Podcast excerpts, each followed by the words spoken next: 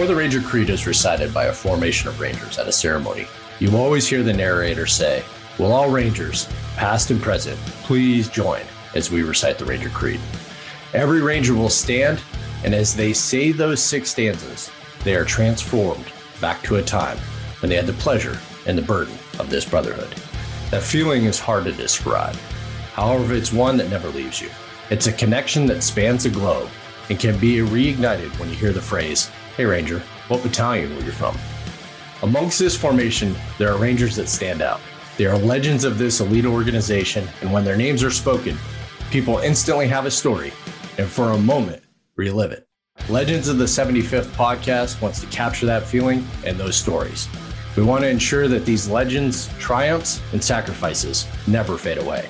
So sit back with your favorite adult beverage and listen to the stories from the legends of the 75th.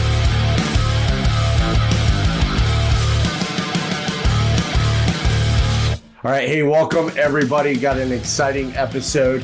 Uh, my buddy and uh, fellow Ranger CSM, Clay Usie, is on the episode today. And unfortunately, we've had to reschedule a few times because he's a busy man and everybody's always vining for his time. Um, and we even actually had to delay a little bit today because, you know, he's just out there, you know, kicking ass in the world and then we had comms issues. But luckily, we have the Master S6 NCYC on the net, and we were able to fix it very quickly. Hey, if you don't know who Sergeant Major Clay Usie is, I'm just going to cover a couple brief, brief, uh, you know, highlights of his career. He was a battalion communication chief at 275. He was also the first sergeant of the Ranger Communication Company, the regimental signal CSM, or I'm sorry, sergeant major of the 75th and also, just a couple little fun facts that I actually found out about him. He was 2004 2004 Army Times Soldier of the Year. No big deal. Wow. And the Glenn E. Morrell Award for being a performer or for his performance as a recruiter. So just a couple little kind of fun facts uh, about him. But uh, Clay, it's amazing to have you on uh, Legends today. Thanks, Mike. It, it, it's a, a, humbling honor to to be asked to to talk with you a bit this morning. And uh, thanks for having me on the show. Yeah, absolutely, man. And I've I've enjoyed our conversations, and it was great seeing you a couple weeks ago. Um, you know, even though it was uh, unfortunately for you know a somber circumstance, and that was Sergeant Major Ferrucci's uh, memorial service, which was really well done, and it was uh it was awesome to see a lot of the people that came out in support of him. So it was good to see you there too. Yeah, absolutely. I agree. Mike was a tremendous uh, leader and a mentor to many of us. It was uh it's humbling uh, to be a part of that and uh, say goodbye to a legend. Yeah, I wish uh, I wish I, I would have had a chance, you know, and an opportunity to sit down with him. But uh, when he, you know, kind of came on the radar when we were starting Legends, we reached out, and unfortunately, that's when he was sick, and we just never got an opportunity to actually iron out a time um, to uh, sit down with him. You know, before unfortunately, you know, he passed. Um, but I think it's just, you know, kind of lays credence to why it's so important that we do this kind of stuff. We don't know what the future holds. And, uh, you know, people would have loved to have been able to hear him for an hour and a half and talk about his kind of Ranger journey. But I don't know Major Ferrucci as well as a lot of, uh, a lot of people do. But, and I know I didn't, you know, kind of send you this in the show notes, but, you know, is there anything you would, you know, kind of say about the man, you know, so that, you know, we, we, we have it and, you know, people can know kind of the impact that he had? Yeah, I mean, I, I really came to know uh, Sergeant Major Ferrucci uh, through mentorship circles, you know, and senior networks. Um, never worked with him directly, but uh, I think what always called me or gravitated to getting to know him uh, and building somewhat of the, that that mentorship relationship with him was really when he came over to Fort Bragg with the 82nd Airborne Division. Uh, just because so many of my peers and uh, and Rangers that I had such tremendous respect for, had so much admiration for him. So I had a, a, quite a few opportunities to see him in and around the Fort Bragg area as I culminated my career there at Fort Bragg as the Joint Communications Unit uh, CSM. And uh, he was just always a guy who was upbeat. Um, I mean, just a people person at, at the core. Uh, he was all about people, and I always admired that. And I was constantly taking pages out of his playbook when I'd see him interact and just chatting. Uh, at the time that he decided to retire, uh, I was on, in and around the same frame. Uh, so we we started building a relationship uh, outside of the military, uh, just Ranger helping Ranger with transition stuff. He picked my brain, and I was just like, you know, who am I to to mentor uh, on transition assistance of you know Sergeant Major Mike Ferrucci. I mean, he's a legend that I've looked up to and admired, but uh, very humble. And uh, you know, throughout his journey, him and I were talking.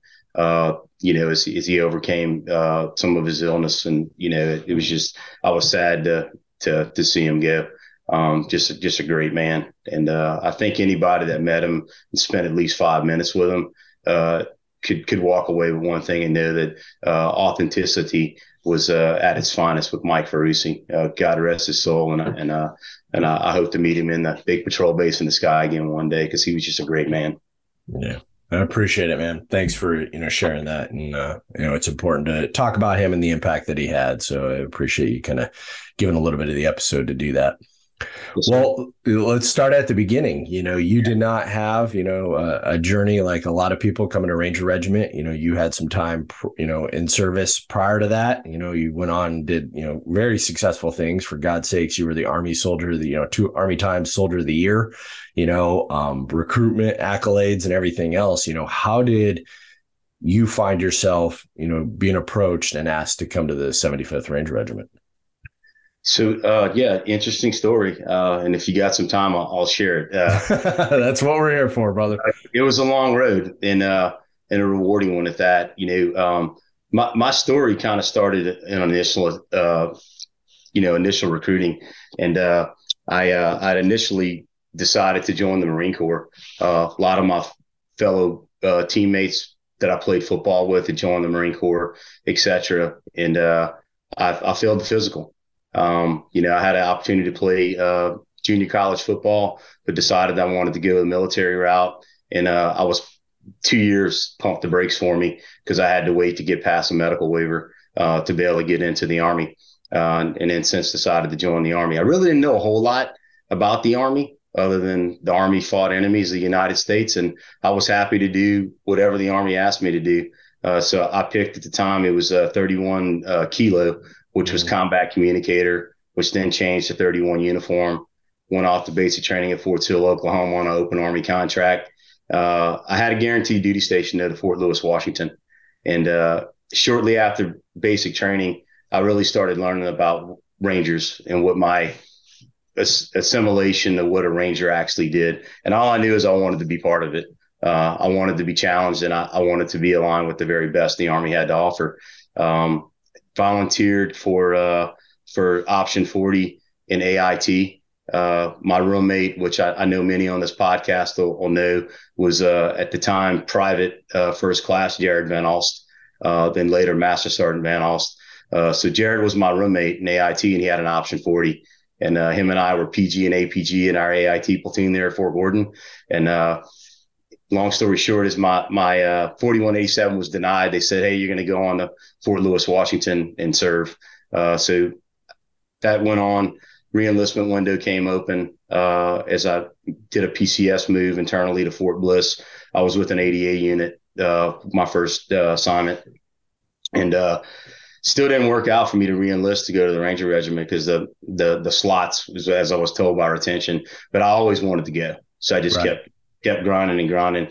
And I had exposure to Second Ranger Battalion as a private uh, on Fort Lewis. And every time I saw Rangers conducting PT or if I saw them in the PX with black berets on, it's like uh, whatever I need to do to get a chance to try out, I'm going to do it uh, eventually. So that just amassed itself. Uh, ended up reenlisting to go to Alaska um, versus being able to go to the Ranger Regiment. Got an airborne assignment. I worked for many of uh, great Ranger legends. Uh, Command Sergeant Major Arlie Nefkin was my brigade CSM. Colonel Mike Fuller uh, was my brigade commander. Oh, uh, okay. acted with his satellite RTO as part of the TAC. So they they always encouraged me.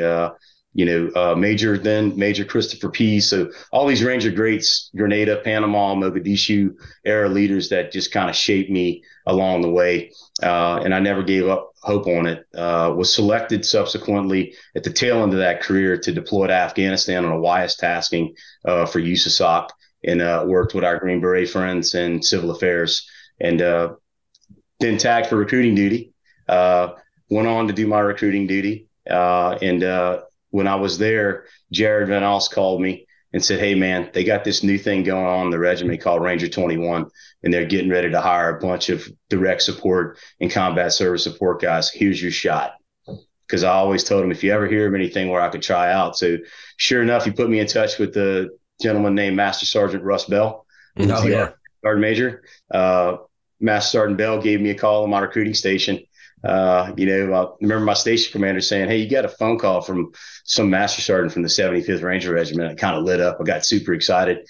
We had a good phone interview. He said, Can you pass a PT test? I said, Absolutely, Sergeant. I said, I'll take it whenever you want. Uh, he invited me out to Fort Benning to do uh, like a pre rope assessment. I went and did my critical events, passed those with no issues. And he said, You'll get a slot. And uh, the rest was history. Um, I, uh, I went to ANOC and route, uh, was subsequently uh, promoted from staff sergeant to sergeant first class, uh, went to road, and then did the gamut. And, uh, you know, spent generally the rest of my career in the Ranger Regiment. Uh, I had two little pops out uh, and then finalized my career there. So it was a, a very rewarding experience for me um, to get the opportunity to try out. And, you know, I was never going to look that gift horse in the mouth, and I, I wouldn't change it for the world but thanks for asking because it was and sorry for the long-winded answer because no, every juncture it seemed like I never would be able to go.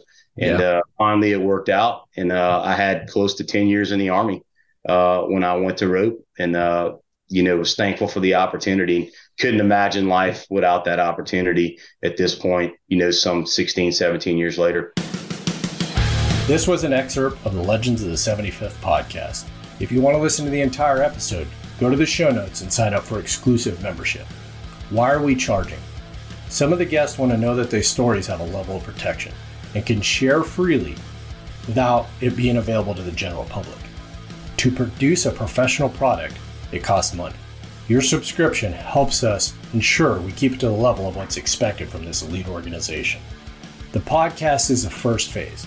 We plan to add videos, apparel, Ranger history blog, and more episodes each month. So, as Legends grows, you will get more bang for your buck. We don't want to interrupt or muddle episodes with sponsorship clips or ads. Your support is much appreciated. We look forward to building this exclusive group with your support. Rangers lead the way.